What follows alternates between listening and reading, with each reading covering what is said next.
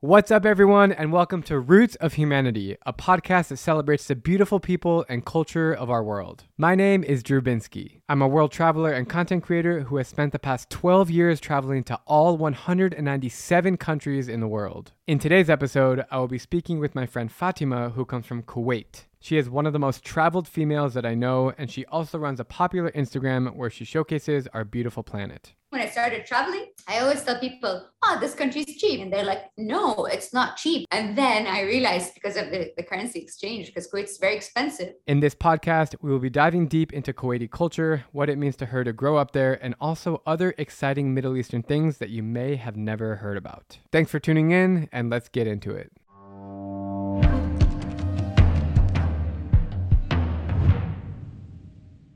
Talk about where you're from and where are your parents and grandparents and great grandparents from? Well, I'm from Kuwait. Parents, grandparents, mom and dad, both sides are, are also from Kuwait. So we're all from here. I was under the impression that Kuwaitis are just like immigrants, like people in Dubai, but you're telling me your third, fourth, fifth generation family has all lived on that exact block of land. It's a small country. Yeah, I mean, a lot of us come from, if you track where their like grand, grand, grandparents come from, from Saudi Arabia, which is like most of us are from there. There are some people that come from Iran, some people come from like different parts of the GCC generally. And that's when Kuwait did not exist at the time. So I think like my route would go maybe to Saudi Arabia. So GCC, that's a term that I didn't know what it was before I started traveling. And I feel like many people listening don't even know what that means. A lot of Americans would say Middle East, and that is referring to like all the like Arabic country or Muslim majority countries.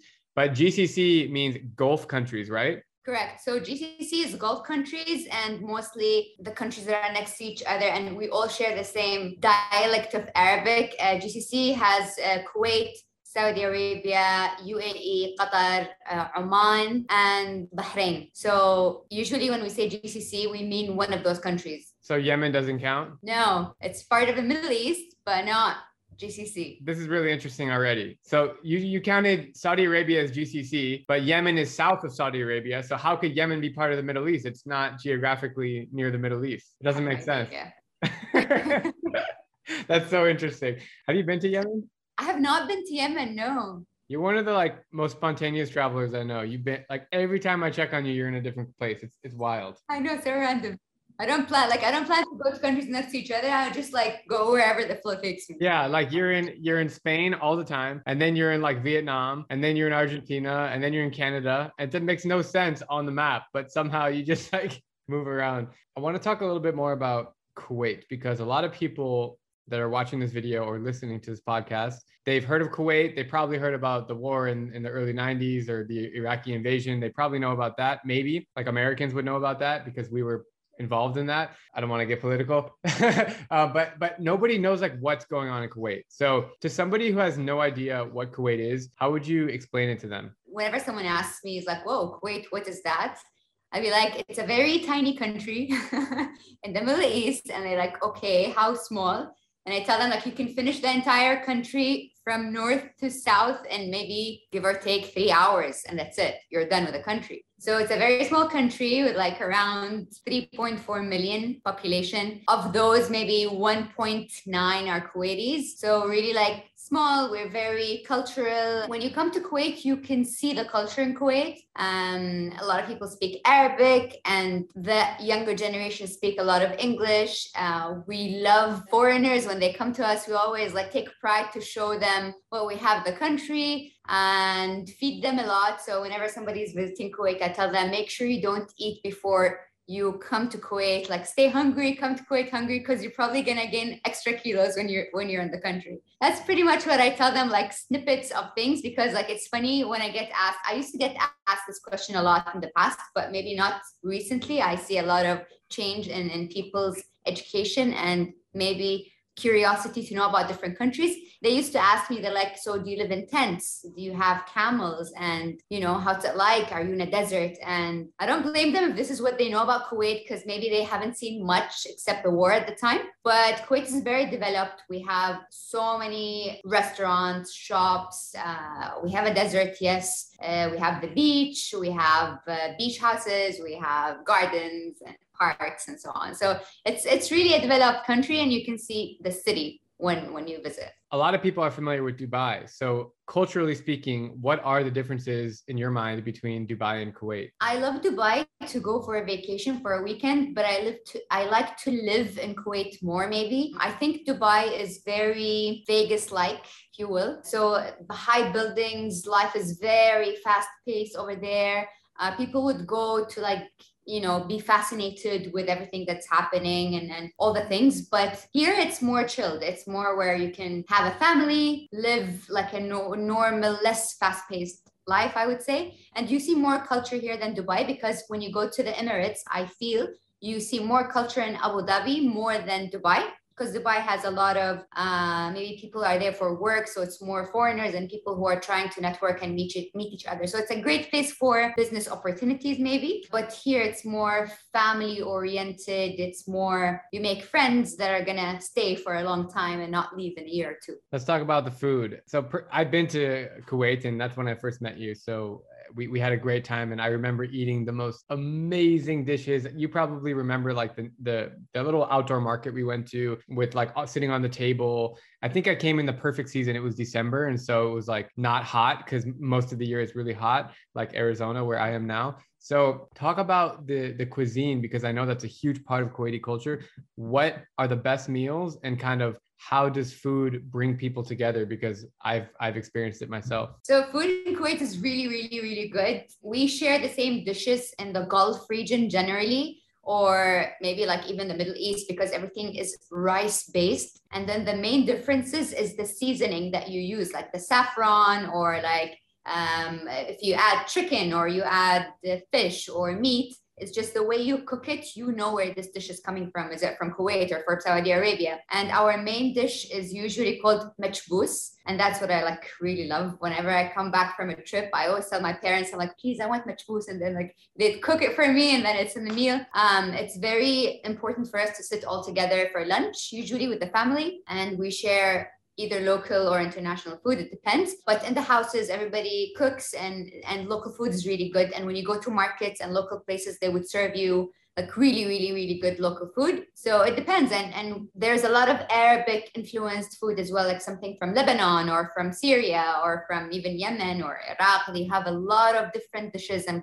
like diverse here. All you can find in all restaurants or even houses what is machbous? Machbous, yeah, okay. So machbous is basically a rice-based dish. Usually, it's it's with saffron and some other condiments that you add. Like uh, I wish one of my friends here. She's whenever I travel with her, she cooks for us sometimes.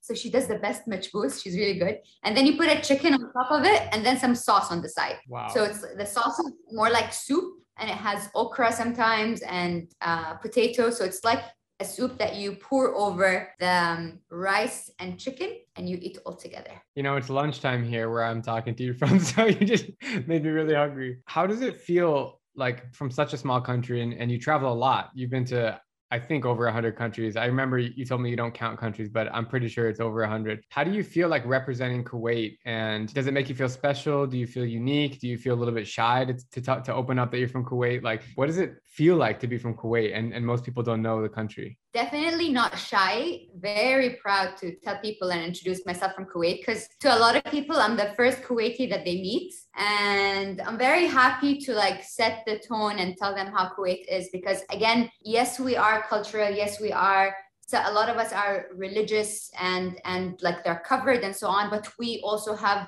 the mees in the country. So like uh, people can walk around without wearing like a headscarf or an abaya which is like the long black dress. So we have a mix of both worlds in Kuwait. And when I go and people look at me and, you're like, and they and they ask me, "Wait, you're from Kuwait? How come you're you look like that, or you're not wearing a head cover and so on?" So I'm really happy to tell them like you know the differences and you know and how we are and that women are actually liberal and they can travel and they can go around and you know we can we can travel and be explorers as well so it's nice and for also the people from kuwait so like the other side which are the women from Kuwait and from the Middle East and in, in the Gulf region, I'm happy that they see that this is something that they could do as well because we're always concerned for safety. We're, we're always worried about traveling alone as female travelers. And we come from a different culture than the foreign world to us. So to us, this is very new. We're not used to like being alone and independent and so on. So seeing this change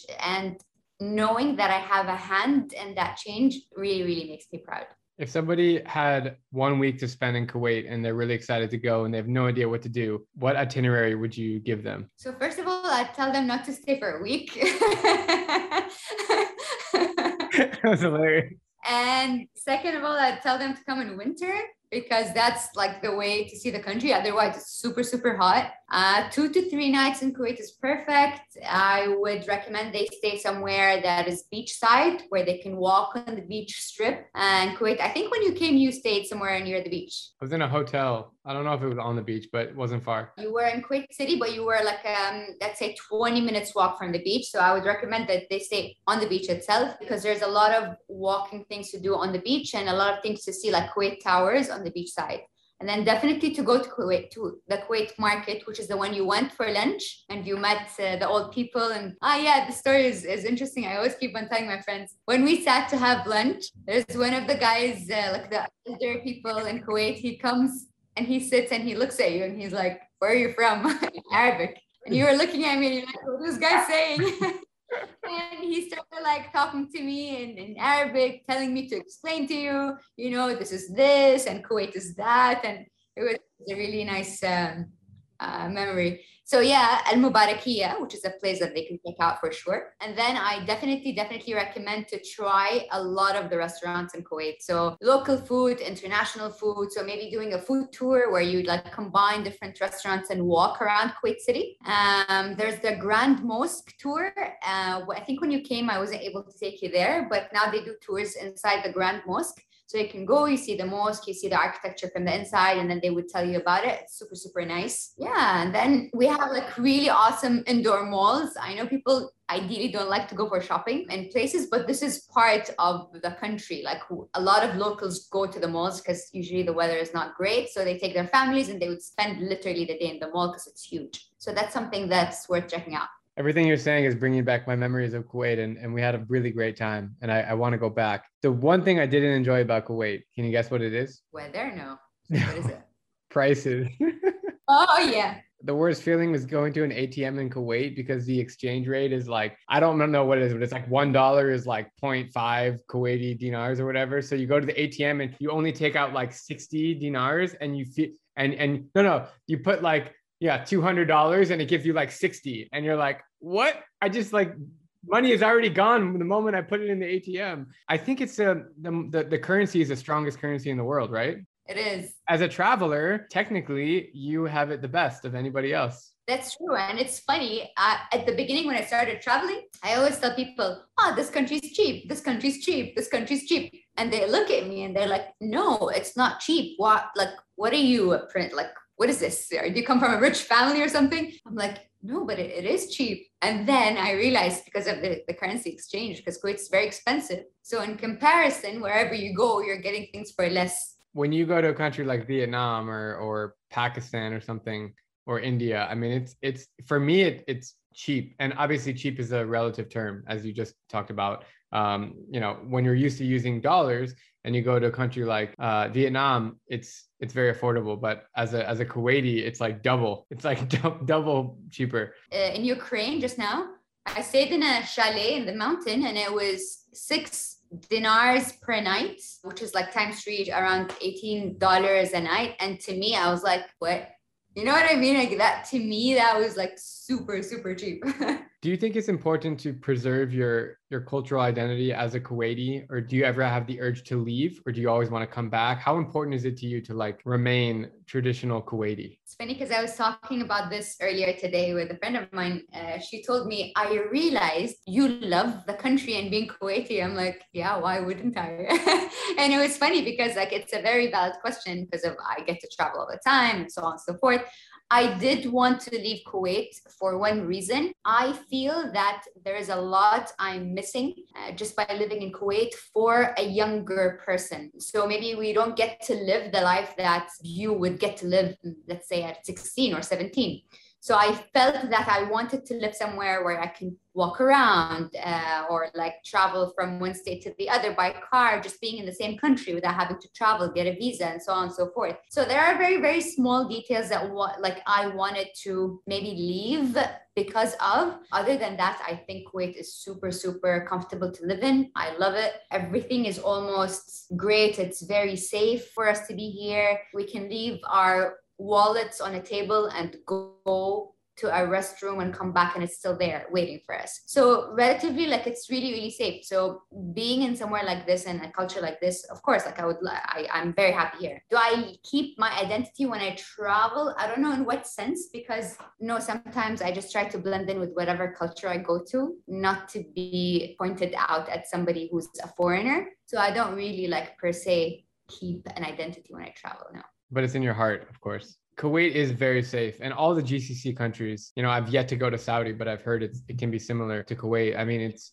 it's amazing. You don't even think about safety. You don't even think that someone's gonna rob you, or even in the middle of the night, you can walk around and it's extremely safe and secure, which is a huge misconception. People think, people, Americans think, oh my God, Middle East, like Muslims, oh my God, it's so dangerous. But in fact, Kuwait is safer than anywhere in the United States, hands down, which is really, really cool. Do you wish that Kuwait kind of had more of an international claim to fame? Because let's be real like what do people know kuwait as? I mean you have those cool towers but they're not like the burj khalifa in dubai. You don't have like a coliseum or pyramids of giza. Like nobody really knows what's happening there. Do you kind of wish that more people knew or are you happy that it's like a hidden gem no, I'm not happy that it's a hidden gem. I would love for it to open up and uh, to focus on tourism more and to start like doing things like what Dubai and, and Saudi Arabia is doing now. Like I would love for Kuwait to step up a little bit tourism wise. I think when the right people come in the future, maybe that would be something that's possible for tourism, like people who would care about tourism and want to see Kuwait as a touristy destination. For now, I don't think it's part of the strategy for the country. So till then, we'll see. But definitely, I would love for it to be more yeah, open.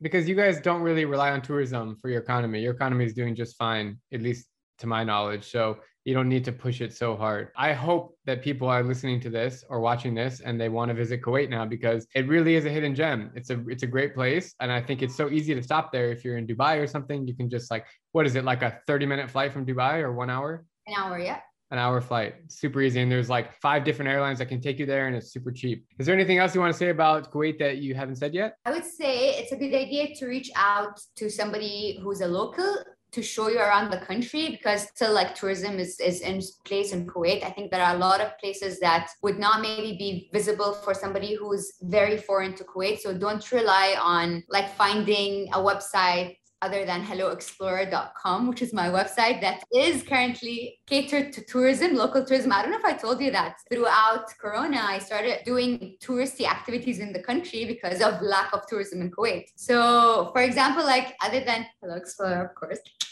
um, you can reach out to people in, in the country in Kuwait, check if somebody or one of the locals could take you around and show you like and sit with you for lunch or dinner. That'd be a really awesome experience. A lot of people from Kuwait would love to take you out and show you around. To conclude, if you could say one message to everybody in the world watching this, what would you tell them? Uh, I would say it's a quote I just read a few days ago and I really liked it. If you never go, you'll never know. So go, you will know.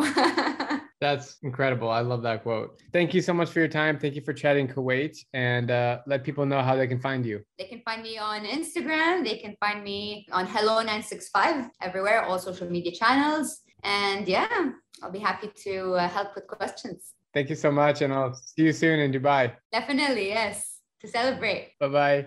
Bye. Take care. Thank you so much for tuning in to this podcast episode. If you feel inspired by this conversation, please share it with somebody who would enjoy listening. And if you're here for the first time, make sure to subscribe on Apple Podcast, Spotify, YouTube, or wherever else you get your podcasts. Also, don't forget to leave a review. Every week, I'm going to be looking through them and highlighting my favorite one. And with that all being said, I will see you guys next week. Everybody in your crew identifies as either Big Mac Burger, McNuggets, or McCrispy Sandwich but you're the filet fish sandwich all day That crispy fish, that savory tartar sauce, that melty cheese, that pillowy bun. Yeah, you get it every time. And if you love the filet of fish, right now you can catch two of the classics you love for just $6. Limited time only. Price and participation may vary. Cannot be combined with any other offer. Single item at regular price. Ba da ba ba ba.